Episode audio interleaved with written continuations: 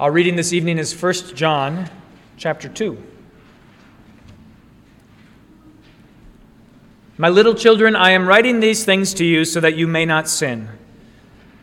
But if anyone does sin, we have an advocate with the Father, Jesus Christ the righteous. He is the propitiation for our sins, and not for ours only, but also for the sins of the whole world. And by this we know that we have come to know him if we keep his commandments. Whoever says, I know him, but does not keep his commandments, is a liar, and the truth is not in him. But whoever keeps his word, in him truly the love of God is perfected. By this we may know that we are in him. Whoever says he abides in him ought to walk in the same way in which he walked. Beloved, I am writing to you no new commandment, but an old commandment that you had from the beginning. The old commandment is the word that you have heard. At the same time, it is a new commandment that I am writing to you, which is true in him and in you, because the darkness is passing away, and the true light is already shining. Whoever says he is in the light and hates his brother is still in darkness. Whoever loves his brother abides in the light and in him there is no cause for stumbling. But whoever hates his brother is in the darkness and walks in the darkness and does not know where he is going, because the darkness has blinded his eyes. I am writing to you, little children, because your sins are forgiven for his name's sake. I am writing to you, fathers, because you know him who is from the beginning. I am writing to you, young men, because you have overcome the evil one. I write to you, children, because you know the Father. I write to you, fathers, because you know him who is from the beginning. I write to you, young men, because you are strong, and the word of God abides in you, and you have overcome the evil one. Do not love the world or the things in the world. If anyone loves the world, the love of the Father is not in him. For all that is in the world, the desires of the flesh and the desires of the eyes and pride of life, is not from the Father, but is from the world. And the world is passing away, along with its desires, but whoever does the will of God abides forever. Children, it is the last hour, and as you have heard that Antichrist is coming, so now many Antichrists have come.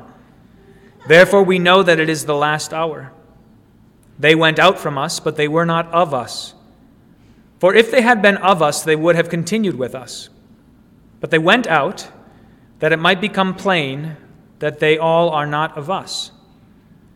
But you have been anointed by the Holy One, and you all have knowledge.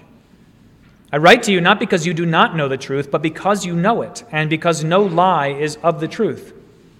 Who is the liar but he who denies that Jesus is the Christ? This is the Antichrist, he who denies the Father and the Son. No one who denies the Son has the Father. Whoever confesses the Son has the Father also. Let what you heard from the beginning abide in you. If what you heard from the beginning abides in you, then you too will abide in the Son and in the Father. And this is the promise that He made to us eternal life. I write these things to you about those who are trying to deceive you.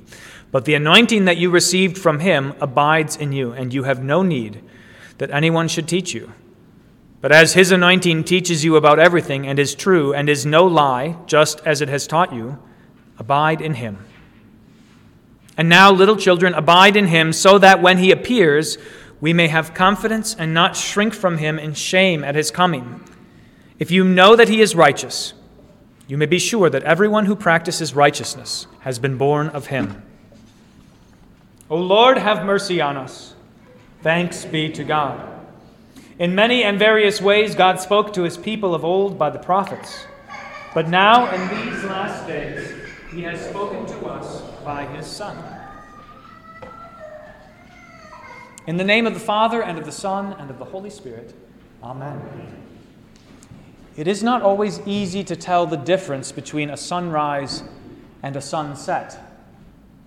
If you were to look at a painting with the sun near the horizon, you would not necessarily be able to tell whether the sun is going up or coming down. And that's true even if you see a photograph or if you were taken outside not knowing what time of day it is. If you saw the sun near the horizon, you couldn't tell whether it was going up or coming down, because the light looks the same.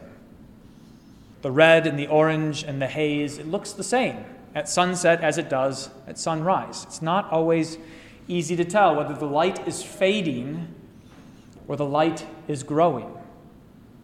But you know that it makes all the difference in the world. Obviously, it makes all the difference in the world whether you're going to get ready for bed or whether you're going to get ready to go to work.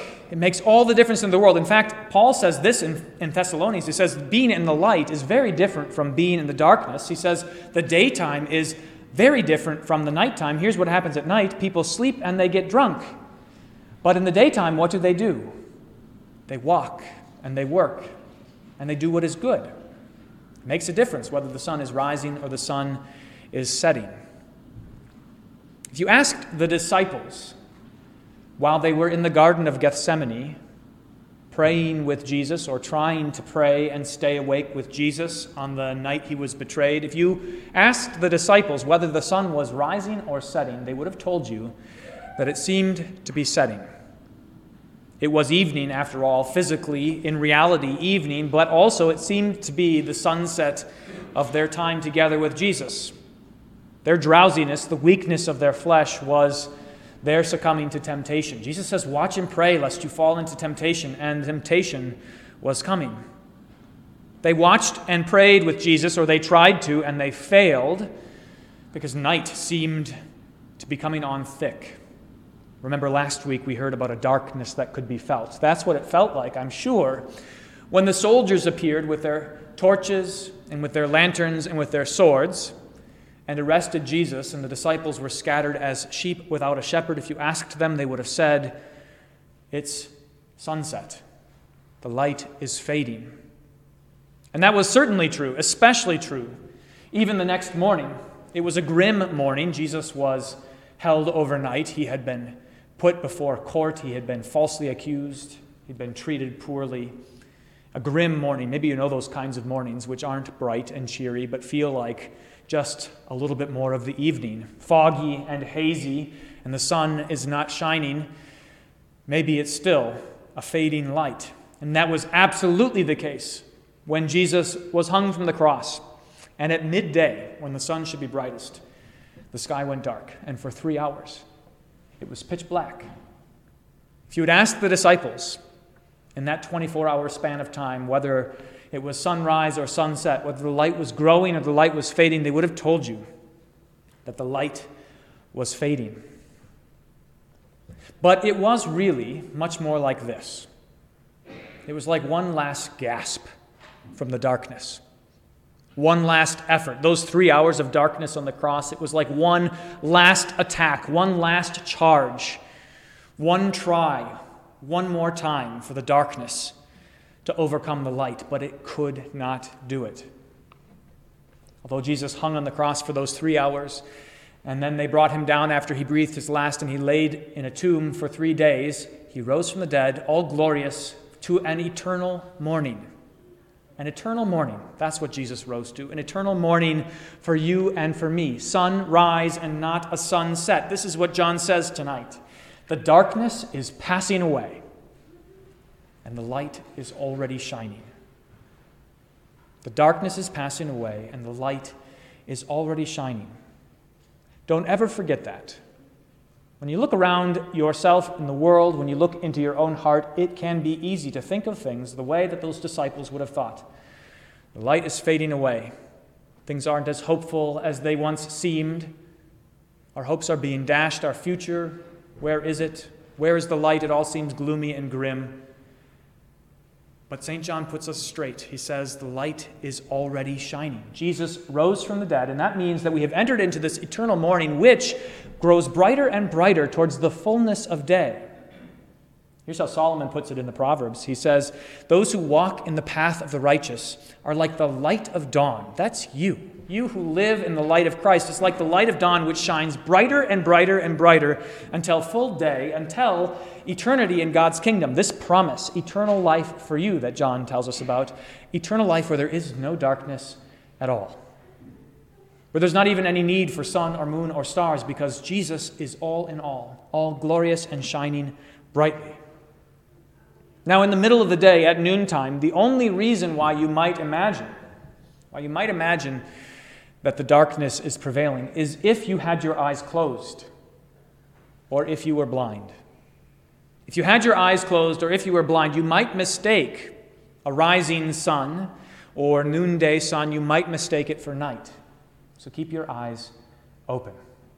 Jesus puts it this way He says, No one, after lighting a lamp, puts it in a cellar or under a basket, but on a stand, so that those who enter may see the light. The light that has shined on you, you are to keep your eyes fixed on it. Here's what Jesus says Your eye is the lamp of your body. When your eye is healthy, your whole body is full of light. When it is bad, your body is full of darkness. Therefore, be careful, Jesus says, lest the light in you be darkness. If then your whole body is full of light, having no part dark, it will be wholly bright, as when a lamp with its rays gives you its light. Jesus is the light of the world, the light no darkness can overcome.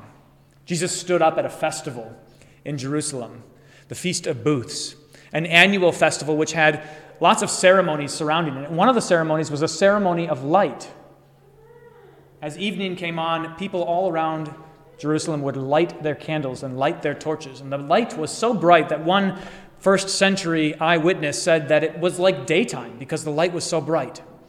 Jesus was there for that festival while he was ministering. He was there in Jerusalem and he stood up during the festival and he said, I am the light of the world. Whoever follows me will not walk in darkness, but will have the light of life. Keep your eye healthy, keep your body full of light by keeping it fixed on Jesus.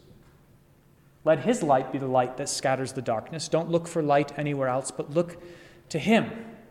Look to him because his light is so bright that the psalmist, the psalmist David says that darkness is even as light for God. Surely the darkness shall cover me and the light about me be night. But, David says, even the darkness is not dark to you. The night is as bright as day, for darkness is as light with you. That's how bright Jesus is for us. Shining into the gloom and the darkness, keep your eyes fixed on him. Now, John gets more specific. He's not interested in just having us hold this image of light and darkness in mind. He gets more specific. He says, while he says that the darkness is passing away and the light is shining, he also says that the world is passing away along with its desires. What he means is that you should keep your eyes fixed on Jesus, on the light, and away from the darkness by not loving the things of the world. Don't love the things of this world, they are passing away. Don't hold on to the desires of the world, the desires that are everywhere in this world the desires of the flesh, the desires of your eyes, and the pride of life. It's like he's taken us back to the Garden of Eden where they saw that fruit that was in the tree and it looked good to the eyes and it was tasty to eat and it had this promise of wisdom attached to it, according to the serpent. Don't be enticed by those things. That's what it means to keep your eyes fixed on the light. It means not to look to the world for what is good and what is true and beautiful, but instead to look to Jesus. And look deeper. There are lots of things that we are glad to identify as darkness. Lots of desires, worldly desires that we are happy to name as disgusting and awful.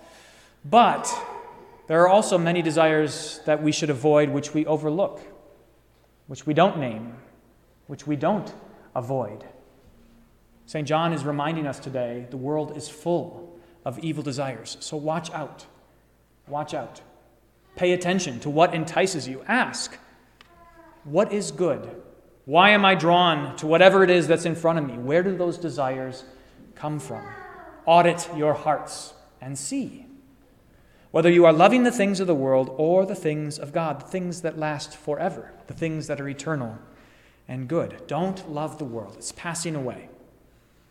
And all of these things that we are tempted to desire riches and lust and greed and selfishness all of those things that we are tempted to follow, what will happen to them when the world passes away? They'll be gone, they'll be vain and worthless.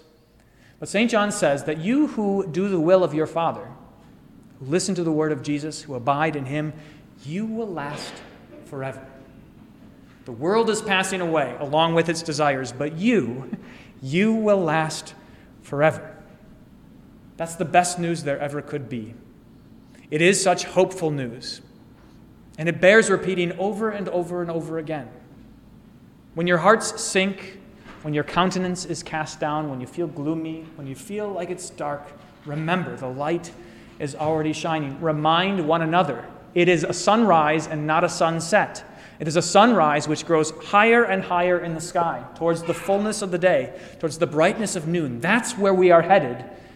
Even when the clouds pass over, even when you feel glum and uncertain, even then, this light is shining so brightly that it scatters the darkness. Hold on to that. Keep your eyes fixed on Jesus, the author and perfecter of your faith and the light of the world. In the name of the Father, and of the Son, and of the Holy Spirit. Amen.